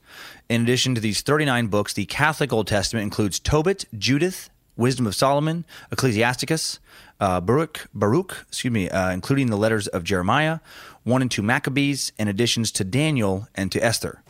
Now, these books were included in the uh, Septuagint. We spoke about, uh, you know, uh, for a while before that Greek translation of a different older Hebrew canon. Early church fathers who relied on the Septuagint, uh, they could read Greek but not Hebrew, sometimes quoted these extra books as scripture. Now, the status of the books continued to be debated throughout the middle of Middle Ages. Now, in the 16th century, at the time of the Protestant Reformation, Protestants decided that because the additional books weren't in the Hebrew Bible, they shouldn't be in the Christian Bible either. though they actually were included in early editions of the King James Bible. Uh, Catholics at the Council of Trent decided to keep the Deuterocanonical books. Uh, incidentally, Protestants and Catholics used the same New Testament, the content of which was defined by Athanasius uh, in 367. Yeah, confused? Yeah, fucking me too. This has been one of the hardest episodes to research because it is so fucking unbelievably convoluted, the history of all this. Like, so preposterously so. like there's been so much disagreement and the church has been so fractured into so many different little um, places over the years and everybody has their own councils and their own meetings and we want these in so you can see that the uh, yeah, it is pretty confusing, but there's been like this main kind of group of books that make it into most of the Bibles, essentially. But and then there's the lost books, and then there's the ones not practiced by any mainstream uh, religion today, uh, including some lost gospels. Now, now Jesus is usually thought to have died around 30 CE. Christians probably began to produce writings shortly afterwards, although the earliest surviving writings, letters of Paul, were not made for another 20 years or so, around 50, 60 CE. Uh, soon the floodgates opened, however, and Christians of varying theological and, and, ecclesiastical persuasion wrote all kinds of books. Gospels recounting the words, deeds, and activities of Jesus, uh, accounts of the miraculous lives and teachings of early Christian leaders, Acts of the Apostles, personal letters, epistles to and from the Christian leaders and communities, uh, prophetic revelations from God concerning how the world uh, came to be or how it was going to end, revelations or apocalypses, so on. Some of these writings may have well been uh, uh, produced by the original apostles of Jesus, possibly. And, and, many of the books and letters and teachings not canonized in either the New or Old Testaments were lost for centuries until they turned up in modern times in archaeological discoveries or in systematic searches throughout the monasteries and libraries of the Middle East and Europe. Uh, a lot of these lost books were found in Egypt in 1945. 13 leather bound vellum codices buried in a sealed jar how cool to be to find this, were found by a local farmer named Muhammad al Samans near the upper Egyptian town of Nag Hammadi. Now, th- this immensely important discovery includes a large number of primary Gnostic Gospels, uh, text once thought to have been entirely destroyed during the early Christian struggle to define orthodoxy, scriptures such as the Gospel of Thomas, Gospel of Philip, Gospel of Truth, and the discovery and translation of, of this this find, which is which is called the Nag Hammadi Library, initially completed in the 1970s, has provided you know impetus to to a, a major reevaluation of early Christian history and the nature of Gnosticism. So one of these books is the, is the, Coptic Gospel of Thomas. Now, this is one of the most sensational archaeological discoveries. This is one of the last books you guys wanted uh, this, uh, for this episode. Uh, Coptic refers to the language of the Copts, by the way, the final stage of the ancient Egyptian language in which the lost books found at Nag Hammadi were written. Now, the Gospel of Thomas is a collection of Jesus' sayings that claim to have been written by uh, Didymus Judas Thomas. According to some early Christian legends, Thomas was Jesus' twin brother. Uh, that's just according. There's there's other you know uh, possibilities of who this guy was. The book records 114 quote unquote secret teachings of Jesus. It includes no other material, no miracles, no passion narrative, no stories of any kind. What ultimately mattered for the author of Thomas was not Jesus' death and resurrection, which he does not narrate or discuss, but the mysterious teachings that he delivered. Now, here's a few of these sayings. One is um, Jesus says, the person old in his days will not hesitate to ask a child seven days old about the place of life, and he will live. For many who are first will become last, and they will become a single one and and that is similar to some uh, you know. Uh, teachings that made it into the canonized version of the New Testament. Also interesting. Uh, th- th- again, this is why literalism doesn't work for me. Like like if you interpret this literally, it's like what I'm supposed to literally ask a seven seven uh, day old, seven day seven day old baby. I'm supposed to ask how life works. Pretty sure seven seven day old babies are only capable of answering via uh, crying, uh, pissing, vomiting, uh, and shitting. Is is that the secret of life? Uh, Nimrod demanding puppies being stomped makes more sense than that. Uh, here, here's another one. Jesus says, "Blessed is the lion that a person will eat, and the lion will become human." And Anematha is the person whom a lion will eat, and the lion will become human. Uh, uh what? Wait, so blessed is some lion who eats some dude, and then becomes that dude, and Anematha, uh, or Anana anathema, anathema, uh, so, which is something or someone that one vehem- vehemently dislikes, is the dude who a lion will eat and then become that dude. So the lion is blessed for the eating of the dude, and the person being eaten by the lion is despised. Does, what the fuck? Who he, he does he care what people think about him? Does he care that he's despised? He just got eaten by a lion. He's he's super dead. I gotta say, researching this episode, it reminds me of going to church as a kid. I just constantly find myself thinking, what in the hell are they talking about? Am I am I missing a soul? Do you have to have a soul for this stuff to make sense? Uh, and I just don't have one. I mean, the golden rule I get. Some of them I get, but the lion one, uh, what? Okay, here's another one from this book. Jesus says, "I have cast fire upon the world, and see, I am guarding it until it blazes." Now, this one makes uh, Jesus sound like a pyromaniac uh, psychopath. I just I just set the world on fire, and now I'm going to watch it burn. Actually, it, I joke around, but this one actually does kind of make sense to me. Uh, I believe he's saying that he just changed the game, right? He, he burned down the old way, Judaism, and he's made he made way for the new Christianity. Oh shit! Have I put in too many hours in this week's episode? Am I? Is it, is it starting to make sense to me now? Am I joining? What's going on here? Uh, one one more. Jesus says, "I will give you what no eye has seen, and what no ear has heard, and what no hand has touched, and what has not occurred to the human mind." Now he's sounding pretty cool. Now he's sounding like a hip hop hype man, or like a like a fucking cool drug dealer in a movie. Man, you ready for this new shit? I got the dopest shit, man. I got the brand new, never before seen shit. No one's touched it. No one's looked at it. It's never been in someone's mind until right now. Oh, I'm excited for that. Uh, okay, so another book, another book that was found in Nag Hammadi the Gospel of Philip, which some believe states that Jesus was married to Mary uh, Magdalene. Now, this is one that's very controversial. Uh, here's a translation of that verse that, that some people think points that out. It says, There were three who always walked with the Lord Mary, his mother, and her sister, and Magdalene, the one uh, who was called his companion. And that's the big word of dispute. His sister and his mother and his companion were each a Mary uh, which that's kind of funny they had to add. However, the original word that means companion does not necessarily mean a romantic companion. See, this is where we get into that trouble with language, like we were talking about with love earlier. The same word meaning different things. It could have meant romantic companion, but it also very easily could have not meant that. Still, uh, scandalous enough to not get included. The church was like, ah, we're not, we're not letting people think that he might have been married. Mm, no, no, no, no, no, no, no. That kind of ruins the priest thing for us. Um, then here, okay, here's where it starts to get real weird. This one, this is where shit starts to get really crazy and interesting. There's the infancy gospel of Thomas, uh, which accounts uh, G- for Jesus' childhood.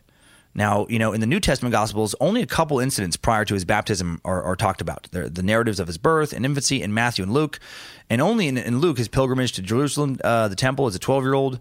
But in the infancy Gospel of Thomas, written by Thomas the Israelite, thought to be by some uh, to be Judas Thomas, Jesus' brother, the Gospel tells tales of Jesus as young as five, and, and, he, and he wasn't always a good kid. Like, check out this story. This little child, Jesus, when he was five years old, was playing at the ford of a brook. And he gathered together the waters that flowed there into pools, and made them straightway clean, and commanded them by his word alone. And having made soft clay, he fashioned thereof twelve sparrows. And it was the Sabbath when he did these things, or made them. And there were also many other little children playing with him. After that again he went through the village, and a child ran and dashed against his shoulder, and Jesus was provoked, and said unto him, Thou shalt not finish thy course, as, as in go all the way. And he immediately fell down and died. Jeez. But certain, when they saw what uh, was done, said, Whence was this young child born? For that every word of his is an accomplished work. And the parents of him that was dead came unto Joseph and blamed him, saying, Thou that hast a, such a child canst not dwell with us in the village, or do thou teach him to bless and not to curse, for he slayeth our children. And Joseph said, and Joseph called the young child apart and admonished him, saying, Wherefore doest thou such things, that these suffer and hate us and persecute us? But Jesus said, I know that these thy words are not thine. Nevertheless, for thy sake I will hold my peace. But they, but they shall bear this punishment. And straightway they that accused him were smitten with blindness. And they that saw it were sore afraid and perplexed, and said concerning him that every word which he spake, whether it were good or bad, was a deed, and became a marvel. And when they saw that Jesus had done so, Joseph arose and took hold upon his ear and wrung it sore. And the young child was wroth and said unto him, It sufficeth thee to seek and not to find, and verily thou hast done unwisely. Thou knowest not what what the fu- not that I am thine. I swear to God, I'm not adding these letters. Vex me not.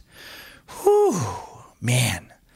Too many thous and thys. Jesus. seems a little nuts. He seems a little nuts, man. Killed a kid for bumping into him. Uh, right? And then when the kid's parents are like, hey, man, we fucking, we don't appreciate you. You just killed, the, or they, they go to his dad, Joseph, and they're like, hey, we don't like that you, your kid killed our kid. And then uh, Jesus blinds him. And then his dad wrings him by the ear for blinding the neighbors. Not surprised that book didn't make it into the final collection. It, that one, it just he just seems like a fucking maniac psychopath. like what what is happening? Uh, not surprised that one didn't make it, it, it into the final collection. Uh, if, if I knew that Kyler or Moreau could just use their minds to blind people, uh, or just you know kill a kill somebody with a word, uh, guess who's never getting in trouble again? You know, my wife Lindsay could be like, uh, "Kyler killed both the dogs today. You have to talk to him. You have to do something." Yeah, we have to we have to bury those dogs. Is what we have to do. Sucks, man. Uh, the dogs clearly did something to bring this on. I'm not. I'm not getting after him. You have to say something. Oh, I'll say something. I'll say, "What would you like for dinner tonight, buddy?" Ice cream with more ice cream for dessert. Coming, coming right up. Thanks for not taking my sight today. Thanks for not killing me with the word. You, if you want to stand up to that little devil wizard, you fucking you go get it, there, Lindsay. Even crazier in this book is the Virgin Mary uh, burning a lady's hand clean off with her vagina. I'm not kidding. Yep, uh, a good old fashioned vagina fire lit up a few verses of this book. Uh, after Mary goes into labor to the, the birth of God, uh, you know, Son of God Himself, Joseph finds her a midwife. However, the midwife proves re- proves redundant. Little Jesus is born via a bright cloud and a flash of light. Uh, he shows up in Mary's arms, you know, meaning that he never travels down the birth canal. Well, the midwife then leaves and tells another woman named Salome about the crazy shit she just watched. Salome is skeptical. Uh, yeah, I bet. Be, being a reasonable woman, she wants to test the, immaculate, the immaculateness of Jesus' birth by trying to stick a finger into Mary's baby hole. And Mary does not fight the virginity inspection and immediately positions herself so that Salome can inspect her. Salome enters Mary's vagina uh, with her fingers, and then she cries out, Woe for my lawlessness and the unbelief that made me test the living God. Look, my hand is falling away from me and being consumed in fire. What the fuck? Her hand catches on fire and falls off because she touched Mary's vajay. Uh, she just found out the hard way. You don't fuck around with God's mom's vagina. However, since she was just trying to make sure Mary wasn't trying to trick everyone into believing into a false God, the real God takes pity on Salome, and an angel shows up and tells Salome to touch baby Jesus so she can get a brand new hand. Right? Uh, okay. So that happens. Then there's another, there's so many of these books. There's, there's, many, many of these books, lost books. There's the second treatise of the great Seth. Seriously, uh, Seth. It's not one of my weird names I'm throwing in there. Doesn't have the biblical ring that the names Luke and Paul do to me, right? And ha- now we shall meet Seth I don't know. It just doesn't feel biblical. Anyway, the author is unknown, and the Seth reference in the title appears nowhere in the text. Instead, Seth is thought to reference a third son of Adam and Eve, to whom Gnosis was first revealed, according to some Gnostics. Uh, Cain, Abel, and the great Seth, the Gnostic. Fucking why not? The author appears to belong to a group of Gnostics who maintain that Jesus Christ was not crucified on the cross. There was this belief by, some. Instead, the text says that si- Simon of Cyrene, uh, the man compelled by the Romans to carry the cross of Jesus as Jesus was taken to his crucifixion, was mistaken for Jesus and then crucified in his place. And then Jesus is described as standing by and, quote, laughing at their ignorance. What the? F- that makes Jesus look like a huge asshole. Ha ha, Romans, you missed me. You think that you have me nailed to that cross, left out slowly to die of exposure and great pain over the course of a few days, just immeasurable agony. But joke's on you. Joke's on you. Some other dude who meant me no harm is suffering immensely right now instead. How funny is that? You think Simon is me? Well, fuck you and fuck Simon. Yeah. Uh, not surprised that one didn't make the final canonization. Then there's some the super wacky lost book, The Acts of John, a collection of narratives and traditions ascribed to John the Apostle, uh, considered so heretical by the early church that after the Second Council of Nicaea in AD 70 or CE 787, excuse me, another meeting of theological minds, most of the existing copies of this book were burned and destroyed. They're like, we have to get rid of this thing completely. And uh, check out a story from this book. John is traveling around to spread the gospel as far as wide as he can. You know, he's heading those uh, the ancient Roman roads. He's amassed a decent following. Uh, the group he's traveling with then comes to an abandoned inn, and they decide to rest for the night, which would be great if this inn's bed wasn't infested with bed bugs. That uh, that would suck. As a traveler, that would terribly suck. How do the apostles know that there are bed bugs? Because John talks to them. Mm-hmm. He talks directly to the bugs. he says, I say unto you, O bugs, behave yourselves, one and all and leave your abode for this night and remain quiet in one place and keep your distance from the servants of God. Do you hear what I'm saying? He's telling the bugs to get off the bed, go hide somewhere, and just fucking chill out for a while. Behave yourselves. Uh, bed bugs don't bite us to be dicks. They're parasites. Biting big mammals is how they stay alive. It's how they feed. I love his, he has this attitude of stop, stop being dicks, bugs. Just leave your, your abode. Go starve in the corner. Well, the next morning, when the group wakes up, they see a brigade of bedbugs standing patiently outside the door of the inn, just waiting. And then And then John says, Since ye have well behaved yourselves in hearkening to my rebuke, come unto your place. You've been very good, Bugs. Thank you for starving in the hallway. I greatly appreciate. it. Get on in. Go, go back. Go on in there. Yeah, he invites the bedbugs back into the house, and they immediately crawl back into the bed and disappear into the crevices. Win win. Oh my! I picture them, the little bugs, waiting outside the door, just like like like a little pyramid of bedbugs, just kind of standing on each other's shoulders. So yeah, I I can't. I gotta say, I can't blame the church, the early church for burning that. We're like, we need fucking people to take our, us seriously. We cannot. We cannot have our our bishop. We cannot have our priests. You know, talking talk trying to explain how this is a, a really important thing that God wants us to know about. This weird get the bed bugs to go wait in the hall story. Oh, and then shit gets even weirder. Shit gets even weirder in another lost book, The Acts of Peter. Okay, in this book, Peter Peter has a bizarre grudge uh, against a Jewish magician named Simon. Fucking Simon, the Jewish magician. Oh, he doesn't like this magician, and he tries to show him up in kind of a sort of wizard duel, which you guys know I like. It's a wizard duel. Uh, Simon, according to Peter, was leading people astray and sullying God's name. And in Peter's head, the whole Simon thing could be solved with a few miracles. Miracle one: give a dog the voice of man to send this Copperfield wannabe a warning. This is what it says. And Peter, seeing a great dog bound with a strong chain, went to him and loosed him. And when he was loosed, the dog received a man's voice and said unto Peter, What dost thou bid me to do, thou servant of the unspeakable and living God? Well, if he's unspeakable, why are you talking, dog? And then Peter says, Peter said unto him, Go in and say unto Simon in the midst of his company, Peter saith unto thee, Come forth abroad, for thy sake am I come to Rome. Thou wicked one and deceiver of simple souls. And immediately the dog ran and entered in and rushed into the midst of them that were with Simon and lifted up his forefeet and in a loud voice said, uh, Wait, what? Uh, this dog is not only speaking to the magician in a human voice, but it's standing up on its hind legs to do so. Oh man, that would have been cool to see.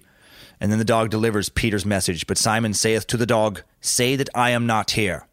To which the dog replies, Hast thou taken thought so long to say at last, Tell him that I am not within? Out art thou not ashamed to utter thy feeble and useless words against Peter, the minister and apostle of Christ? So now the dog is uh, fucking shaming, throwing some shade on Simon. Simon gets uh, uh, shamed by a walking, shockingly eloquent dog. Eventually, the dog reports back to Peter. And when the dog had said this, he fell down at the apostle Peter's feet and gave up the ghost. What the fuck? He just dies. Why does the dog have to die in this story? It passes on the message. It does its job, you know, as well as it can. It even, it even puts a little extra effort into it. it. Even pops up on his hind legs to talk to some dude, and then it has to has to die at his feet. Man, Peter, you don't know how to write a good story, buddy. The death of the dog character adds nothing to the narrative other than random sadness, needless sadness. Maybe I don't know who. Who? Maybe the magician did something. Maybe the magician did something. Put a spell on that dog. Well, after the dog dies, Peter tries out another miracle. He looks around the room completely overlooking the fact that the greatest dog that has ever lived is just dead right in front of him, he notices a smoked herring or sardine, depending on the translation, in the window and asks the crowd if he should resurrect it. If ye now see this swimming in the water like fish, will ye be able to believe in him whom I preach? Because you know he's trying to get people to believe in him, not the magician. And, uh, and he steps over the dead dog, grabs the fish, throws uh, what is undoubtedly someone's supper into the bath, it, it, immediately starts swimming, and seeing this, many follow Peter and believe in the Lord. But again, horrible story construction. No one gives a shit about a smoked sardine. We, we everyone cares about the dog. If you can bring an animal back from the dead, why would you pick a fucking stupid sardine instead of the talking dog that was doing your bidding? A talking dog is worth like a billion sardines. No, a talking dog is worth more, one talking dog, greater than all sardines. But what about that magician, man? What about that wizard battle? What's going on there now? Well, to recap, Peter's given a dog a voice and resurrected a fish. Simon knows he's got to do something big. He's got to get a big trick. Got to pull a big trick out of the bag. So, uh, so he does because he starts flying. Seriously, he starts flying over Rome, just just by himself, like Superman in it, just fucking soaring around in the sky. Uh, man, I'm not a big magician guy, but that's a serious trick. I would I would pay to see that magician flying all over the city. Uh, yep, that beats the hell out of pulling a bunch of silk scarves out of a hat. Well, Peter now goes back into the scripture. Peter, seeing the strangeness of the sight, cried unto the Lord Jesus Christ, If thou suffer this man to accomplish that which he hath set about, now will all they that have believed on thee be offended, and the signs and wonders which thou hast given them the, through me will not be believed. Hasten thy grace, O Lord, and let him fall from the height and be disabled. and let him not die, but be brought to naught, and break his leg in three places. And he fell from the height and broke his leg in three places. What the fuck? So this guy, who's not on God's side, the magician, he can fly. And the guy who is on God's side, Peter, can fly, but he can beg God to break the bones of someone who else who can fly. Uh, Peter, one of Jesus' founders, the, the mythical first pope of the Catholic Church, has just asked God to make this man fall to the ground and have his leg broken in three places. And, and because God also apparently doesn't care for this magician, uh, he does what Peter asks. And then it gets even more nonsensically violent. No sooner has Simon fallen to ground and shattered his leg than every man cast stones at him and went away home. Uh, okay. So this group here, they just got uh, you know excited about the sardine trick. They see this guy fly around, but then they see his leg broken down, and then they're like, "Yeah, let's, let's fucking hit him with some rocks," as if he's not wounded enough. And so now Simon's writhing around on the ground in pain with a broken leg. He's all beat up with rocks, and then and then he dies in the story a little bit later while he's having his leg operated on. So instead of instead of praying for Solomon to have just like a quick and painless death, he ends up putting Solomon or Simon, excuse me, Simon, through the worst physical and emotional pain imaginable, and then and then he dies. Uh, again, makes sense that that book was lost. Okay. Now there was another group of old lost books uh, besides the Nag Hammadi uh, library. There was the uh, lost books found when the Dead Sea Scrolls were discovered. Now the the two bigs uh, were the were the Nag Hammadi library and the Dead Sea Scrolls. The, the big finds concerning lost books. The Dead Sea Scrolls were discovered in a series of twelve caves around the site known as the Wadi Qumran near the Dead Sea in the west bank of the Jordan River uh, between 1946 and 1957 by Bedouin shepherds and a team of archaeologists. In the caves were a number of pots. Some of the jars were still intact. You know, you know these fucking shepherds go in there, lids sealed in their, on, uh, on these on these jars. The shepherds open the seals to reveal ancient scrolls wrapped in linen, blackened with age. The scrolls range in dates from the third century BCE to the first century of the Common Era. While Hebrew is the most frequently used language in the scrolls, about 15% were written in Aramaic and several in Greek. And those Bedouin shepherds came across some seriously weird shit. One of the main discoveries from the caves of Qumran is, is a scroll given the name the Book of Giants. Now, the Book of Giants, like the Book of Enoch, another non canonized Judeo Christian book, concerns itself with the uh, Nephilim, which in the Enoch version are the offspring of fallen angels, also called the Watchers. The angels saw the beauty of the daughters of men.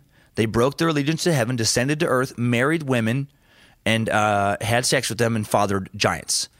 And then, uh, then the giants just start wreaking havoc on earth. The book attempts to fill in the details about the giants and their offspring that the book of Enoch is lacking.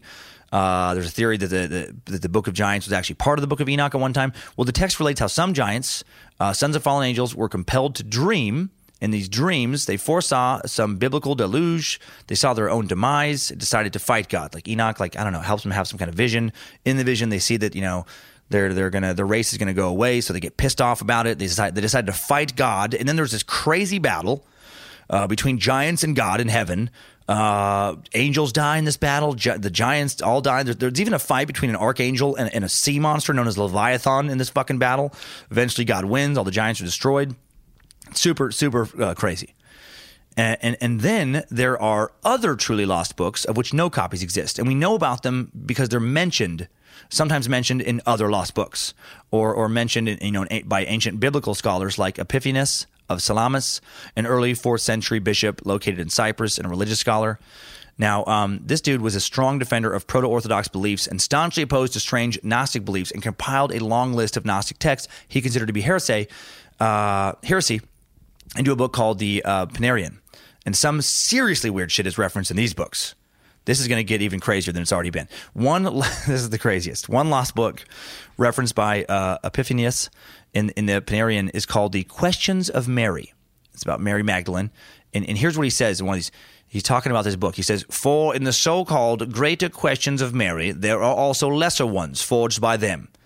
They claim that he reveals it to her after taking her aside on the mountain, praying, producing a woman from his side, beginning to have sex with her, and then partaking of his mission, if you please, to show that thus we must do that we may live. And when Mary was alarmed and fell to the ground, he raised her up and said to her, O thou of little faith, wherefore didst thou doubt? Uh, yeah. Can definitely see why this one didn't make the cut. Holy shit. In case you missed it, this book uh, is referencing uh, Jesus eating his own semen. For real. That's what he's talking about there.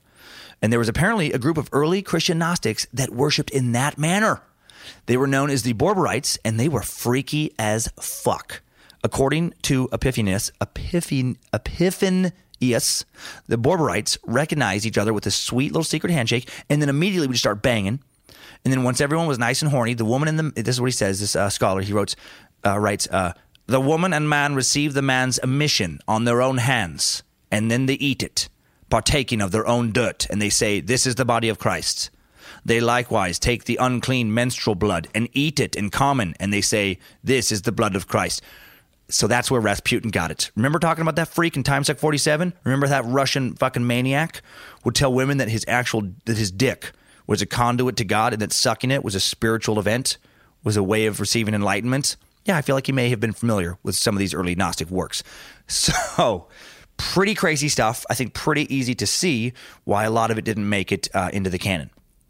All right, I could go on and on with more examples of lost books, but those are some of the weirder ones, uh, stories from them. But, and you get the idea. The world's most influential book, the Bible, is not a book at all. It's a collection of ancient man's attempt to first define the God of the Old Testament and then to define Jesus Christ and his teachings and the New Testament. And there was a lot of disagreement about who was the Hebrew God, and then there was a lot more disagreement about who Jesus was and what he was trying to say. And again, not trying to shake anyone's faith. You choose to believe that the formation of the Bible was uh, guided by God's hand. That's your right, you know, uh, and it's a matter of faith.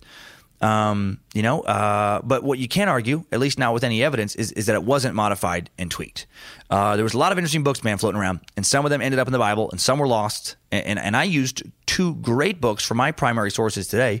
One is called Lost Scriptures, books that did not make it into the New Testament by Bart D. Ehrman, and the Book of Giants, The Watchers, Nephilim, and the Book of Enoch by Joseph Lumpkin. And the Amazon reviews of these books is where we're heading for today's fantastic idiots of the internet. Idiots of the Internet. Under one of these thoroughly informative books, a user who identifies only as Amazon customer writes one star to kick off their one star information. In, in their review, uh, or to kick off their one star review, excuse me. And here's what the review says Too much information. Wow, what an ignorant piece of shit. What didn't you like about the compendium of lost books of the Bible? Too many. There's too many of them. I wanted to learn a little bit, not a lot. I didn't want so much learning when I bought Book of Knowledge. Now, of course, this person spelled two T W O. Classic idiot. Hating something for not being exactly what they wanted when what they wanted didn't make any sense. Right? Why'd you give the new Queens of the Stone Age album a one star review? I didn't expect so much music on the music album. Unbelievable.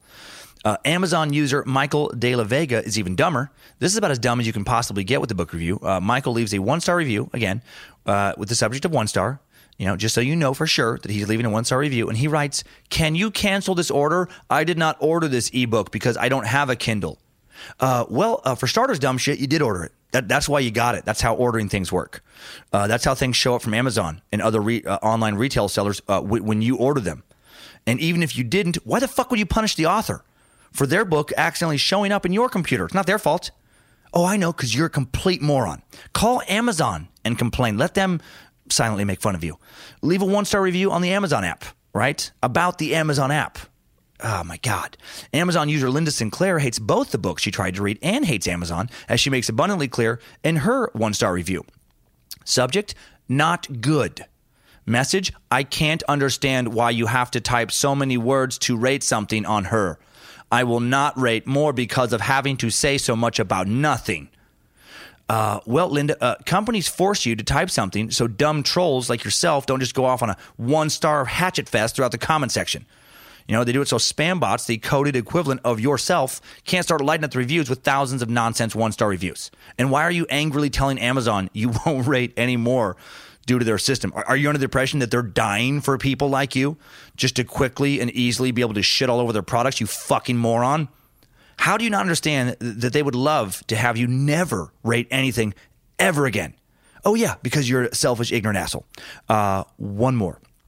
Amazon user slash small fr- frightened illogical human being uh, NP 1982 wrote a one star review with the subject line, "This has things ungodly in it. Got really weird." and then they wrote, "This book was good at first, and then got very unbiblical. I think I will burn it. I burned it. It's an attempt to deface God, the and Jesus. It way up set me." oh, this person is barely literate. I, I was I was actually fixing some mistakes as I read that.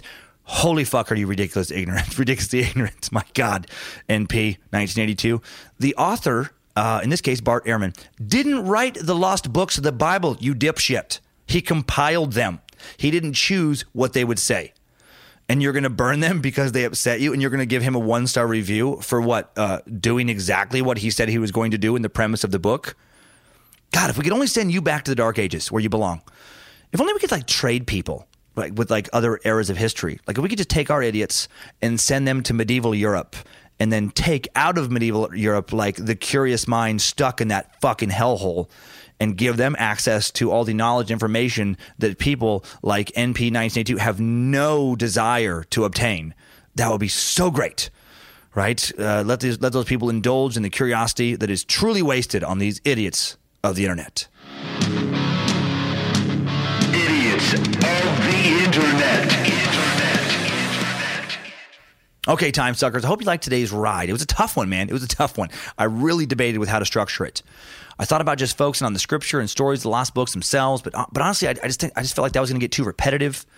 Um, uh, wow, this person said, um, you know, this weird thing, this story feature, this weird creature, etc. Interesting, but but I think more interesting to use the lost books to give us a better understanding of the books that aren't lost, those included in the Bible. You know, I, I, knew that there were other books that were never included in the Bible, but I just I just didn't really grasp how much disagreement there was regarding how to form the Bible before this past week. I really enjoyed, as hard as it was, uh, all this research. Man, religion is tricky, and, and, and if you're looking for logical answers, you're just not going to find them. Honestly, I just I don't understand why certain theologians even try. It's like if you want to believe, just believe. But don't waste your time uh, try, trying to, you know, believe because belief is the only logical choice. Uh, you know, to, to, to make all the stories add up. They don't have to. They don't. They don't have to all make sense. That's okay. Sometimes mystery can be good. You know, uh, that's what that's what's fun about it.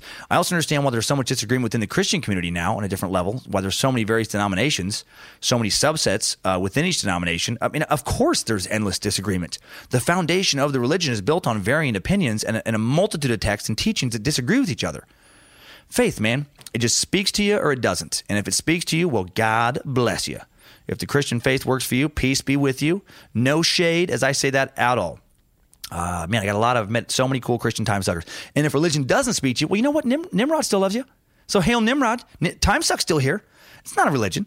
Uh, I, got, I, got, no afterlife for you. But uh, but based on all the people I've met this past year and a half, it clearly speaks strongly to a lot of you. And uh, I'm here for you. All right, time for some top five takeaways. Time suck. Top five takeaways. One, the King James Bible was first published in 1611 and was commissioned by a witch hunter who wrote a field guide for how to catch necromancers and spot the devil in 1597. We live in a strange world, don't we? Two, the Romans, the killers of Christ, were also the key to the development of Christianity. The ancient system of Roman roads allowed a new religion to spread throughout the vast Roman Empire far more quickly, uh, uh, you know, than any other empire would have allowed it to spread. And, uh, and due to this expansion, the religion reached an, actual, the religion reached an actual emperor, Constantine, uh, who took the throne in 312. Three, there were two basic camps of Christians in the early days. There was Orthodox Christians, the Proto-Orthodox, and the Gnostics. And a lot of the Gnostics seemed to be super fucking weird. If you consider taking the sacrament through wiener juice to be weird, which I definitely do. Four, the Catholic Church finally agreed on which writings should go into the Bible and which should be left out almost 60 years after the Council of Nicaea at the Council of Rome in 382 CE. Did not know that. And five, new info just last year in 2017, a new copy of a lost book was found, another copy of the first Apocalypse of James. One of the books found in the Nag Hammadi discovery of 1945 was found in the library ar- archives of Oxford uh, University. Uh, J- Geoffrey Smith and Brent Landau, religious studies scholars at the University of Texas at Austin, located the rare text in Oxford University archives earlier this uh, the year of 2017. Uh, the experts found several 5th or 6th century CE Greek fragments of the first Apocalypse of James. To say that we were excited once we realized what we'd found is an understatement, said Smith, assistant professor of religious studies, in a statement. We never suspected that Greek fragments of the first apocalypse of James survived from antiquity, but there they were right in front of us. And discoveries are still occurring. Isn't that intense? Discoveries are still occurring. What if some mind blowing one is right around the corner? Can you imagine? Like, what if some new Egyptian tomb is unearthed and there's a huge library? How cool would that be? And like we all find out just something fucking crazy. Like what if we all found out that like the world's major religions are all part of the same truth, and that that truth is that the space lizards are real, and it was the space lizards who killed Jesus to keep him from busting us out of David Icke's moon matrix. Okay, I don't think we're gonna find anything that weird, but we could find something cool. I hope so. I like it when things get weird. I like when things keep evolving. Uh, if it happens, I'm sure one of you will send me an update. Time suck. Top five takeaways. Lost books of the Bible have been sucked. Thank you, Space Lizards, for voting this topic, man. I am but a conduit of Nimrod's will, and you are the controllers of Nimrod. Or does Nimrod control you? Uh oh. There may start to be some theological debates breaking out within the Time Suck community itself. Uh, thanks to Harmony Vellicamp, Jesse Dobner, Lindsey Cummins, Josh Krell, entire Time Suck team. Uh, and now we have a Friday episode coming up, and it's the first of a big two-parter. Man, I love two-parters. Two episodes on the dem- demonic possession of Anna Elizabeth Anneliese Michel. Yes, it's been too long since we had some paranormal, fucking terrifying horror here on the Suck. That's right. Hail Lucifina. I've gotten such good feedback on the Amityville and the Shadow People episodes that it felt right to get scared all over again. And this story is terrifying. Uh, 1968, when uh, Michel was 16, she experienced a seizure and was diagnosed with psychosis caused by temporal lobe epilepsy. Uh, she soon had depression and was treated at a psychiatric hospital. By the time she was 20, she had become intolerant of various religious objects and began to hear voices. Her condition worsened despite medication. She became suicidal, also displaying other symptoms for which she took medication as well. After taking psychiatric medications for five years and having them fail to improve her symptoms, her family became convinced she was possessed by a demon. And as a result, her family appealed to the Catholic Church for an exorcism. And what happened next became the basis for the horror film, The Exorcism of Emily Rose. Shit got crazy. And I can't wait to suck it. Hail Nimrod! Time to expand the mind into the possibility that not everything in this world can be rationally explained yet again, just like we did on this week's theology. Now, let's find out what you suckers have been up to these past few weeks with some Time Sucker updates. Updates? Get your time sucker updates. Our first update is from kick-ass mother sucker Grayson Gist. Grayson writes, Dear Lord Suckmaster Cummins Fourth, I absolutely loved that you covered the WBC. You did a fantastic job in that episode. As always, I'm from Kansas City, Missouri. I've seen these mofos in person, even stopped by to check out their church.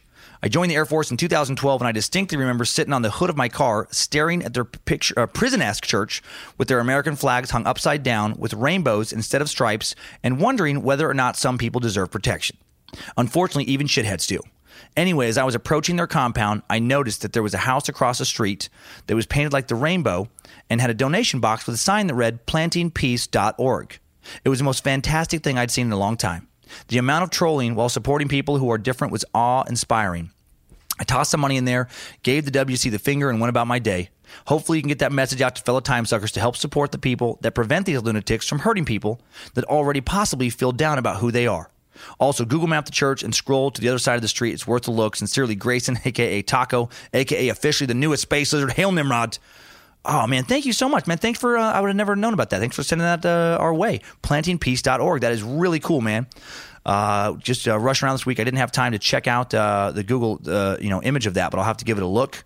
And uh, and I'm so glad you found that man, and I'm so glad you let us know. Well, way to combat some hate there, dude. Appreciate it. Knowledge and Nimrod, Space Lizard. Okay, next up, little love from Super Sucker Vanessa Evans. Vanessa writes. Dear Dr. Reverend Master Sucker, I've been a big fan for years and a time sucker for the past two. I wanted to write in to thank you for all the work you do. I am currently slogging through my last semester of college and hating every minute of it. Your podcast reassures me that while I'm not a fan of school, I still love learning. Something happened recently that I wanted to share with you. I had to go get blood work done, something that sends me anxiety or sends my anxiety off the charts. I asked a nurse if I could listen to music while she was drawing blood, and I put in the Norse mythology episode. Your sweet tones plus the howls of Bojangles immediately calmed me down. It was the first time in my entire life I did not pass out while getting blood drawn. I owe that to you. Sorry for the long email, but I wanted to let you know how much your comedy and time suck means to me. Keep doing what you're doing. Lots of love to you and your family. Hail Nimrod, Vanessa Evans. Vanessa Evans, excuse me. Well, God, I love you, Vanessa Evans. That was so nice. That's so awesome that you were able to to use that to get through your blood work, man. I know that's uh, hard for a lot of people. Uh, I'm lucky I don't suffer from that. My mom, though, uh, passes out every time she has to have anything uh, done with her blood, or or you know, borderline passes out. I have a cousin that uh, passes out every time she has to have some some blood stuff done. Um, So I'm so glad that that worked. Who knew? Who knew that the uh, that the suck could help with some blood work? I appreciate that. And thanks for saying, uh, yeah, hi to my family. Next up, kick ass Christian uh, time sucker, Mary Faust. Mary writes, Hey, Dan, I love what you do, and I'm so happy to have found your amazing podcast. It's made my life immeasurably better. Uh, wanted to send you a note to give you one Christian's perspective on your WBC episode. I am a Christian because I believe in the love God has for every person He has created, and I don't believe for a minute that He would close the gates of heaven to anyone who is kind to others and spend their li- and spends their lives doing good. And that definitely includes a majority of gay people and definitely does not include any member of this disgusting cult. The WBC does not speak for me, nor for any reasonable Christian, I would think. I believe in heaven and hell, and I think it's very clear where these hateful monsters are going to end up. Thanks for always putting out great work and for being so involved with your listeners. Your hard work does not go unnoticed. Hail Nimrod, and be gone, Lucifina. Well, thank you, Mary. Thank you, Mary. Yeah, and I, I wanted to include that because I know uh, a lot of the Christian listeners were uh, upset by how hateful those people were and didn't want to be associated, and you're definitely not. And you know, and I hope, and I hope those people, like like the one who got out that we talked about, is now giving TED talks and such. I hope other uh, members of the WBC man uh, wise up, and you know, before they waste the rest of their lives, you know, get the hell out of that little dangerous, disgusting little cult of theirs. So yes, so Hail Nimrod be gone, Lucifina. Thank you. Another awesome update from a big, wonderful bowl of suck. Daniel Griffin. Daniel writes, "What's up, DJ Suckface? My name is Daniel Griffin, and I love he actually phonetically put Daniel Griffin as if I don't know how to pronounce Daniel, which is hilarious." I know we technically have the same name, but I just never know with you. this will probably be a long message, but I've got a lot to say. I'm a loyal listener, Space Lizard, and longtime stand up fan. I've actually called into the Secret Suck before. Uh, the guy who did a Triple M Panic at the Disco, that was awesome. I'm writing because this week's episode struck a painful nerve for me. My dad is a Baptist pastor and cross cultural studies professor, aka a Reverend Doctor. I was brought up in the church and I'm attending a Christian college right now. Not one. Not one like the weirdos at Bob Jones. Every time I even think about those disgraceful shitbags at Westboro Baptist Church, my heart breaks. But I don't want to talk about the evil that they do, but that the good that the Christians I know have done and continue to do. Our friends and family have been doing humanitarian work all across the world, primarily in the Middle East. Myself, my sister, my dad, and about a dozen of my classmates have been going to Jordan the past few years to try to help with the displaced Syrian refugees in that area. The trip was paid for with donations and money from our own pockets. I personally know dozens, if not hundreds, of people who have dedicated their lives to serving people in third world countries. Some of them have even sacrificed their own life. These people were willing to give up their lives because they believed the people they were serving were worth loving. I wanted to tell you this not to try to make myself or my friends sound cool, but to give you a contrast to the hate, because it is people like this who truly believe in sharing the love of God. These are the people I am proud to be in the community with, and these are the people who I'm proud to say worship the same God as me. I have so much more I would like to say, but I'll end on this. I believe you're coming to the West Palm Beach this summer, uh, the improv. I think I am, yeah. Uh, I would like to ask you if you are willing to stage a protest with me. In order to protest the hateful homophobia that Westboro Baptist Church vomits, I would like to I'd like to make love to you. If we can do it on stage, that would be even better. Just hot Dan on Dan action, Dan squared, if you will. You can be pitcher if you, if you prefer. I'm willing to make that sacrifice. Big fan. I love all that you do. Love Daniel Griffin. That is hilarious, dude. And yes, just a good reminder that there's so many great people, and, and how interesting in light of today's episode. You know, whether, whether like there's all these books floating around, whatever. All that really matters is what people do with the information, and you are clearly doing wonderful things uh, with Christianity, and so that's awesome, man. Hail Nimrod, and I love you sharing that, and that was hilarious at the end. one last one. Uh, I was pleasantly surprised to find out we have a space lizard who has a degree from Bob Jones University the place where you can you can't even have a faux, faux hawk, the place where you can't watch PG thirteen movies. Uh, cool as heck, Time Sucker Supreme Marcus Hildebrand writes in, Dear Master Sucker, just listened to the new suck and thought your Bob Jones rant was hilarious because I had to put up with all those dumb rules during my four year undergrad uh, there. I just graduated last year and I'm in grad school at a normal, normal university now.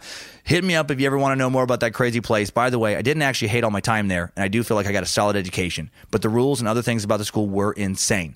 Dude, that I love that one of the listeners is, is went to Bob Jones University. Uh, thank you so much, Marcus. And I actually met somebody at a show the other night who told me about Bob Jones University. They knew somebody who got kicked out for watching a Pixar movie. I think it was the one up. I think it was the, about the house that goes up, but it was like it was PG, whatever. I can't remember the exact movie, unfortunately, but I remember it was a Pixar cartoon movie, and they got caught watching and they got tossed.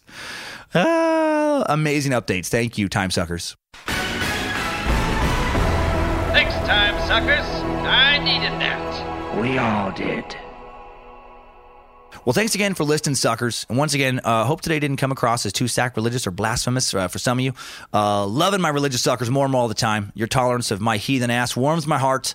Hope all you suckers, all you meat sacks of every race and creed and look and gender have a fantastic week. And more than anything, I hope you keep on sucking.